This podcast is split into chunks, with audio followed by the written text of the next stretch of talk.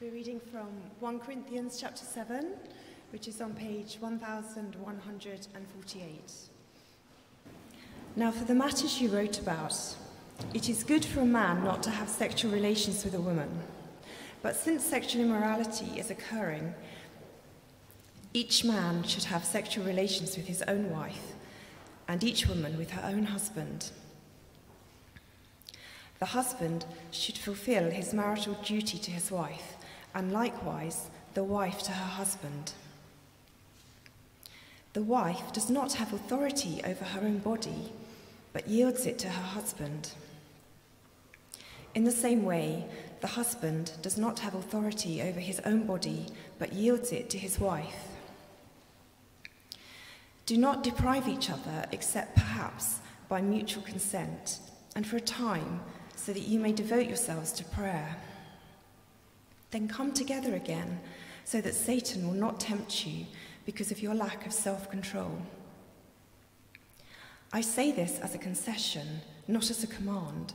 I wish that all of you were as I am, but each of you has your own gift from God. One has this gift, another has that.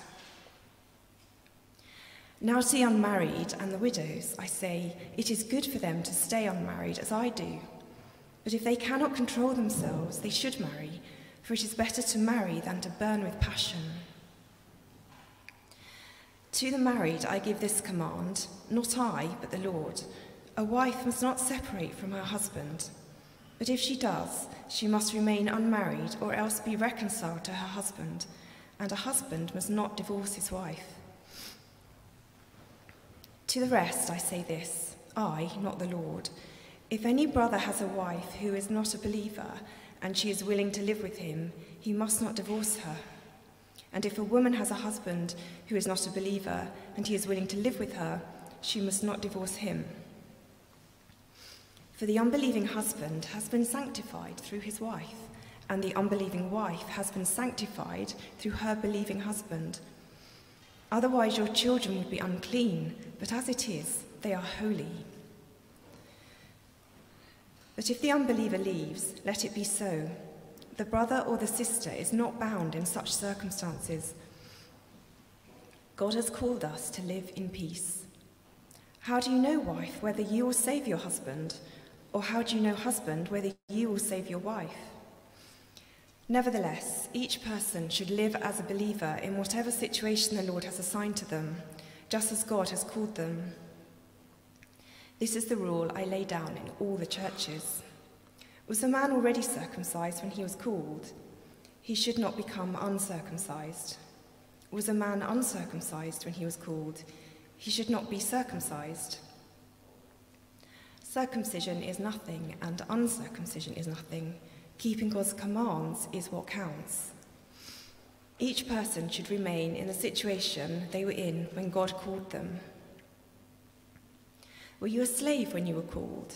Don't let it trouble you, although if you can gain your freedom, do so. For the one who was a slave when called to faith in the Lord is the Lord's freed person. Similarly, the one who is free when called is Christ's slave. You were bought at a price. Do not become slaves of human beings. Brothers and sisters, each person, as responsible to God, should remain in the situation they were in when God called them. Now, about virgins, I have no command from the Lord, but I give a judgment as one who by the Lord's mercy is trustworthy. Because of the present crisis, I think that it is good for a man to remain as he is. Are you pledged to a woman? Do not seek to be released. Are you free from such a commitment? Do not look for a wife. But if you do marry, you have not sinned, and if a virgin marries, she has not sinned. But those who marry will face many troubles in this life, and I want to spare you this. What I mean, brothers and sisters, is that the time is short. From now on, those who have wives should live as if they do not, those who mourn as if they did not, those who are happy as if they were not, those who buy something as if it were not theirs to keep, those who use the things of the world as if not engrossed in them, for this world in its present form is passing away. Thanks so much, Deborah. Hello, everyone. Uh, my name is Madhush, if we haven't met. um, please do keep your Bibles open um, onto that page. We'll pick it up from the top of page 1149. But let's ask God to help us as we listen to Him now. Heavenly Father, thank you for the generosity that you show us through your Son, Jesus. Would you help us to see him today through these words and to be satisfied in him? Amen. I always loved the story of Aladdin. I'm sure you've come across it. It's about a street kid who gets his hands on a magic lamp. He, he befriends a wish granting genie, falls in love with a princess. It's got everything. Now, here's the scene where Aladdin's first wish is granted I wish to become a prince. You see, he's fallen for the princess of Agrabah, who can only marry a prince. But of course, being a prince also happens to solve all his other problems. Well, what about you? If, if you had the lamp, if the genie was yours to command, what would you wish for? If there's one thing that you could change about your life circumstances, what would it be? Give it a genuine think. What is it that you would ask for? And then tell me, what difference would that make to your life? See, if you are anything like me, there are times that you think to yourself, if only this one thing in my life would change, life would be so much better. See, we can all very easily long for our lives to look different from what they are. The danger is that can leave us dissatisfied and disappointed. The greener grass is always in sight, but it's just out of reach. And because we can't grasp it, eh, we, we feel that we are missing out on the best life right now. Now, maybe that's true for you, particularly as we've looked through these chapters of 1 Corinthians. See, these chapters have scanned our lives, and not just superficially, intimately. It's as if someone's opened our cupboards and uh, opened our drawers and rifled through them. These chapters have put a mirror in front of us and forced us to look carefully at ourselves. And sometimes when that happens, it's really easy to feel dissatisfied. We can think to ourselves, I wish I was married. Life would be so much easier if I was married. Or I wish I'd never married. Or I wish I'd married better. That, that my spouse was more considerate, or gentle, or romantic. I wish my sex life was better, that it was more satisfying, or that it was under control. Or, or perhaps it's in other areas of your life. I wish my work situation was better. I wish that close relative hadn't died. It's had such an impact on me. I, I, wish I'd been able to have kids, or that my kids were easier to handle. See, we so easily long for something else, and that's understandable because life can be so tough. The Bible isn't blind to that. God isn't blind to that. Uh, this part of 1 Corinthians certainly isn't. Uh, but those tough parts of life leave us feeling that uh, we're in trouble, that there's this one problem. And if that was changed, everything would be okay. Following Jesus would be easier. Well, if that's you, if you're sitting here and you're feeling that, then listen to these words of hope from 1 Corinthians 7. See, this is speaking to people who are hoping for change in their lives. And this is what God says in verse 17. You can take a look at it. It's, a, it's right at the top of page 1149. And this is the key verse. If we get it, it unlocks the whole chapter. This is what God says to people who are hoping for change. Nevertheless, each person should live as a believer in whatever situation the Lord has assigned to them, just as God has called them. Do you hear the hope in that? You can live for Jesus in any circumstance of life. Uh, now, that's not ignoring the need for us to turn from sin. Living for Jesus will always mean turning away from sin to follow him. And 1 Corinthians has uh, very clearly challenged us on that. That we won't belong to Jesus, we won't inherit his kingdom if we treat sin as if it doesn't matter. But difficult circumstances, external situations that we wish weren't there, don't stop us from living as a believer. That situation that you are longing to change is described here as the situation that the Lord has assigned to you. It's not random chance. It's not a mistake. God isn't withholding his good gifts from you. Now, your generous Father has lovingly, carefully, deliberately, purposefully assigned those circumstances for you. Now, that might sound like a hard truth, but Paul here writes and, as if it's a brilliant truth. Because there is no external situation in your life that can stop you living for Jesus today. Uh, there's nothing in our past, our, present, or our future that can prevent us from being fully committed followers of Jesus.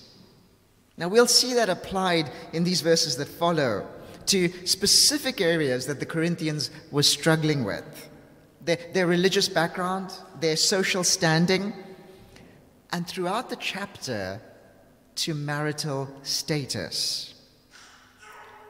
I'm going to pause here for just a moment to manage your expectations.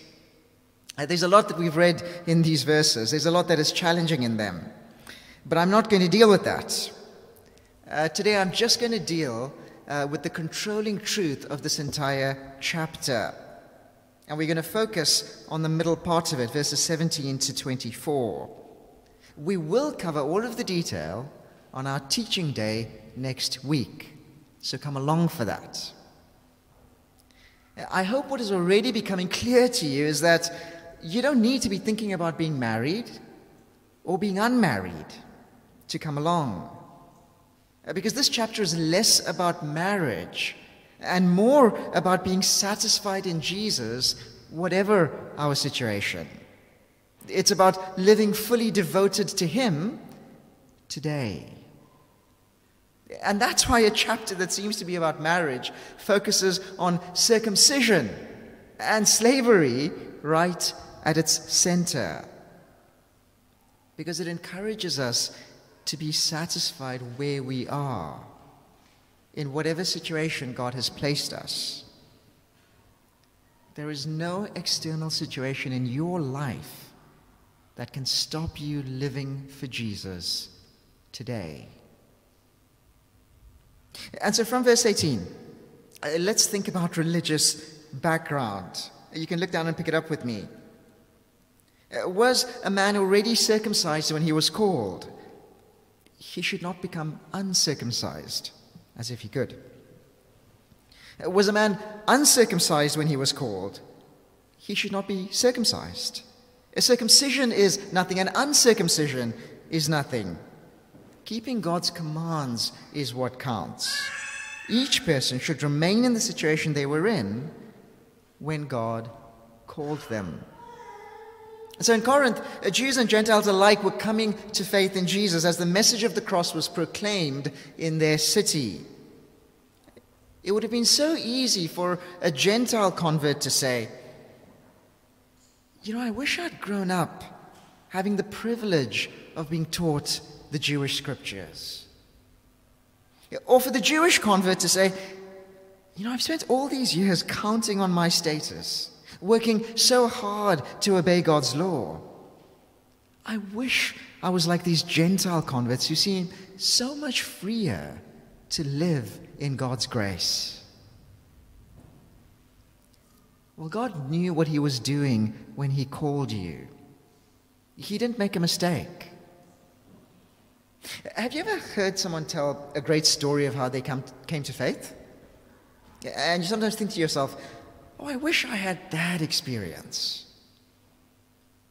Or uh, you hear someone who's grown up in a Christian family talking about how they were brought up. And, and you think to yourself, oh, wow, that, that's amazing. Parents who, who read the Bible with you every day. You pray together as a family.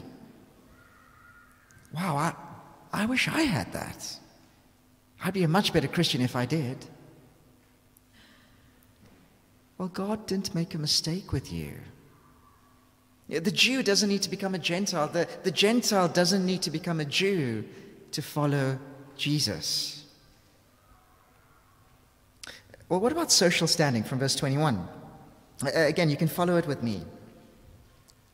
Were you a slave when you were called? Don't let it trouble you. Although, if you can gain your freedom, do so. For the one who was a slave when called to faith in the Lord is the Lord's freed person. Similarly, the one who was free when called is Christ's slave. You were bought at a price. Don't become slaves of human beings. Brothers and sisters, each person as responsible to God should remain in the situation they were in when God called them. Hear it again? Except this time it's much more uncomfortable to hear, isn't it? Because it's calling us to stay in a hard situation. Now, the slavery here wasn't on the same scale as 19th or uh, 18th or 19th century slavery, or, or even modern day slavery, where people are dehumanized and vulnerable to abuse. But being a first century slave was no walk in the park either. You might have been better treated, but you still didn't have freedom. You couldn't uh, choose how to use your time, for example. You know, other, other Christians in the city are getting together for church, but you couldn't just make up your mind to drop your duties and join them. Sorry, boss, just going to nip out to church now. Can't do that. And so you can imagine the longing. If only I was free, then I could properly follow Jesus. But you see, such thinking makes the assumption that our external circumstances control our ability to follow Jesus. If only I didn't have to work so hard, then I could join a small group. It's my work that's stopping my faith from flourishing. Or it's my kids. If my kids weren't so young, of course I'd be able to commit to so much more. Or if I was married, then I wouldn't struggle with self control.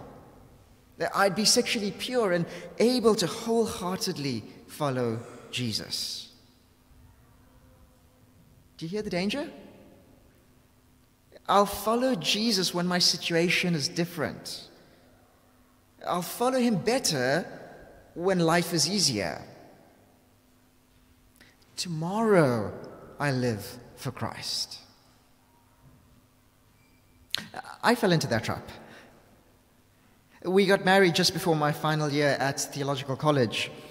And I thought look, it's all going to be easier when I don't have to spend so many late nights writing essays. I'll love my wife better then.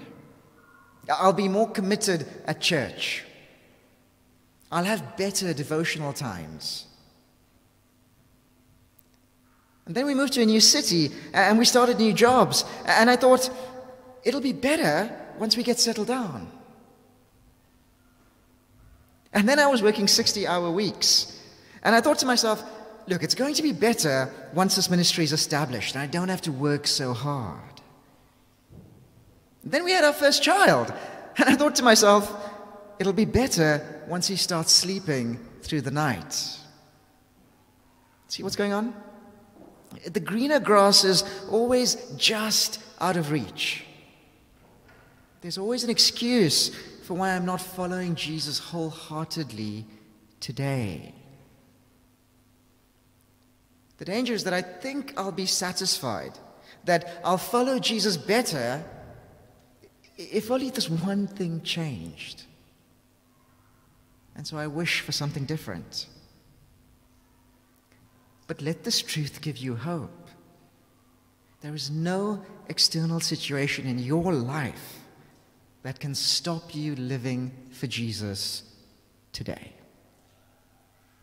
Even great hardships, even great suffering, being a slave, for instance, cannot stop you living for Jesus. God has called you. He has assigned that circumstance to you. It's not an accident. He wants you to depend on Him in your need so that you live for Him today.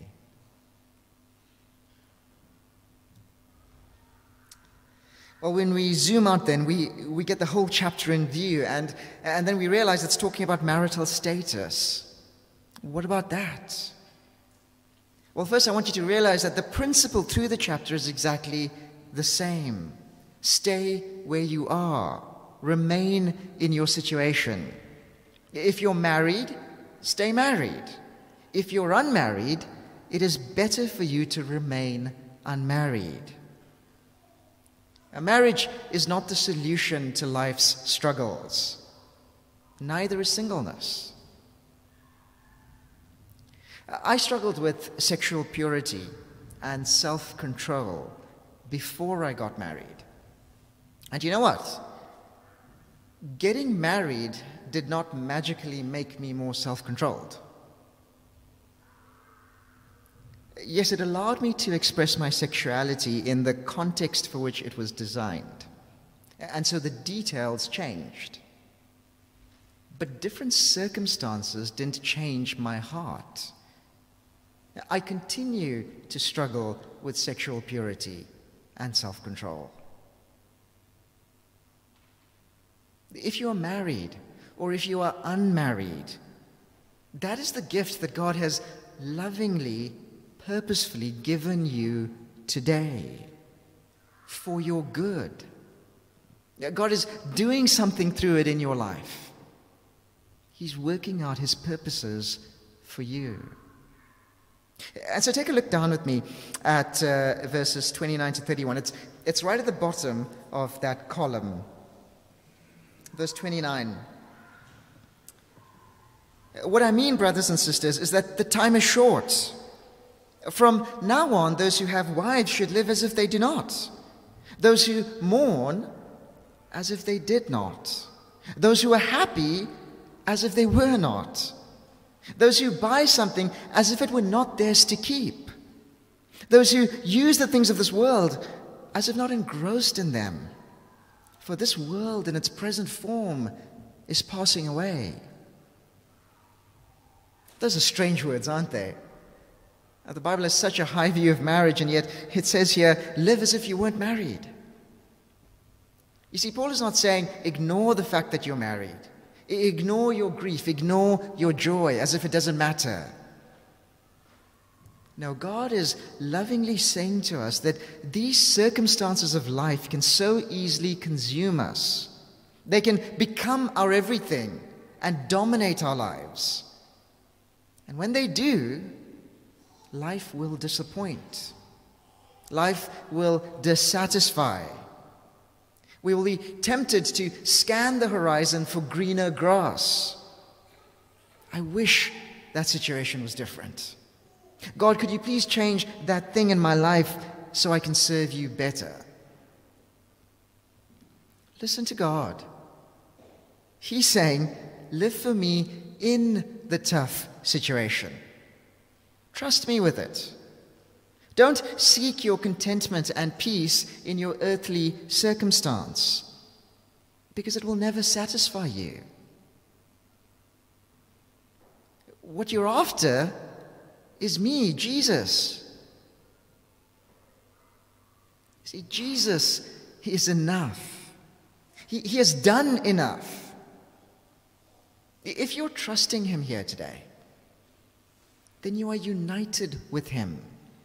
That's one of the wonderful truths we've been reading in these last couple of chapters. Through your union with Jesus, His death is yours. His resurrection life is yours. God is making you like Him. He's preparing you to live enjoying Him forever. Jesus is worth enough. So let Him be your everything. There is no external situation in your life that can stop you living for Jesus today. Who you are in Jesus, the work God has done in you, is far more significant. See, there were some in the Corinthian church living as if sin didn't matter, as if sexual immorality was nothing. And so others came along and said, Look, if sexual immorality is the problem, we've got the solution. We'll just avoid it altogether. Don't get married. Don't have sex. But sex isn't the problem. Sex is a good gift from God. But sex is also mainly not about sex. Sex that honors God is an expression of relational intimacy in marriage that deepens that intimacy. What we're really longing for in good sex is deep intimacy. One of the dangers of married life is that sexual union doesn't fully deliver the intimacy that we long for. It dissatisfies, it leaves us wanting more. And then sin comes along and, and promises to fill that gap. So we have affairs, we watch pornography, or married life just becomes discontented. What we're longing for is perfect intimacy. And that's something that only Jesus can satisfy. Whatever your marital status, God isn't holding out on you. God is offering you the absolute best Himself. On the day you stand in front of Him, on the day you meet Him, you won't be thinking about sex, you won't be longing for it because you will be fully satisfied in Jesus. You will have the real thing. And that's why throughout this chapter, uh, Paul has no interest in laying down new laws that have no power to change us, that make no difference to our hearts or to our worship. Now, we've read through 1 Corinthians how God's power is displayed in the cross. And it's through that that He bought us so that now we belong to Him. God lives in us by His Holy Spirit. He's made a home in us. And He's renovating that home from the inside out, turning us into new people. Uh, so in verse 35, it's, it's in the column on the right, middle of the page, verse 35. Paul writes, I'm saying this for your own good, not to restrict you, but that you may live in a right way, in undivided devotion to the Lord. That's what God wants. For you to live for Him in undivided devotion. For you to live for Him today, wholeheartedly. Don't let your earthly circumstance dominate your life. It's not the main thing. God has not just given you the situation you're in, He has supplied everything that you need to follow Him in the midst of it. As we end, I, I just want to remind you of where we started in 1 Corinthians. So if you'll turn a couple of pages back with me to chapter 1. Uh, chapter 1 from verse 4. Remember who our God is. Chapter 1, verse 4. I always thank my God for you because of his grace. That's his undeserved generosity that has been given to us in Christ Jesus. For in him you have been enriched in every way. And then from verse 7 Therefore you do not lack any spiritual gift as you eagerly wait for our Lord Jesus Christ to be revealed. That's our God. He is a generous gift giver. Fix your eyes on Him. He has enriched us in every way. There's nothing that you lack. It might not seem that way, but here's the truth.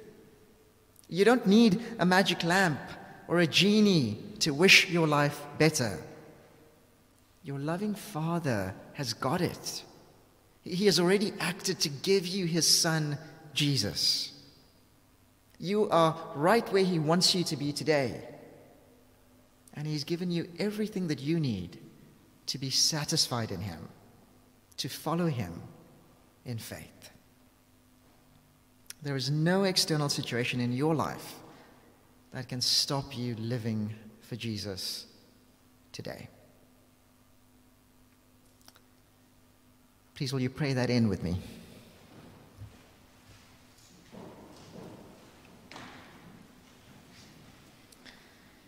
Gracious Father, we confess that we are so easily dissatisfied. We focus on what's right in front of us, whether it's an inconvenient situation or real hardship and suffering. Give us eyes to see your hand in our lives, to recognize your grace to us in Christ Jesus. Give us peace and contentment in Him and faith to follow Jesus today. Amen.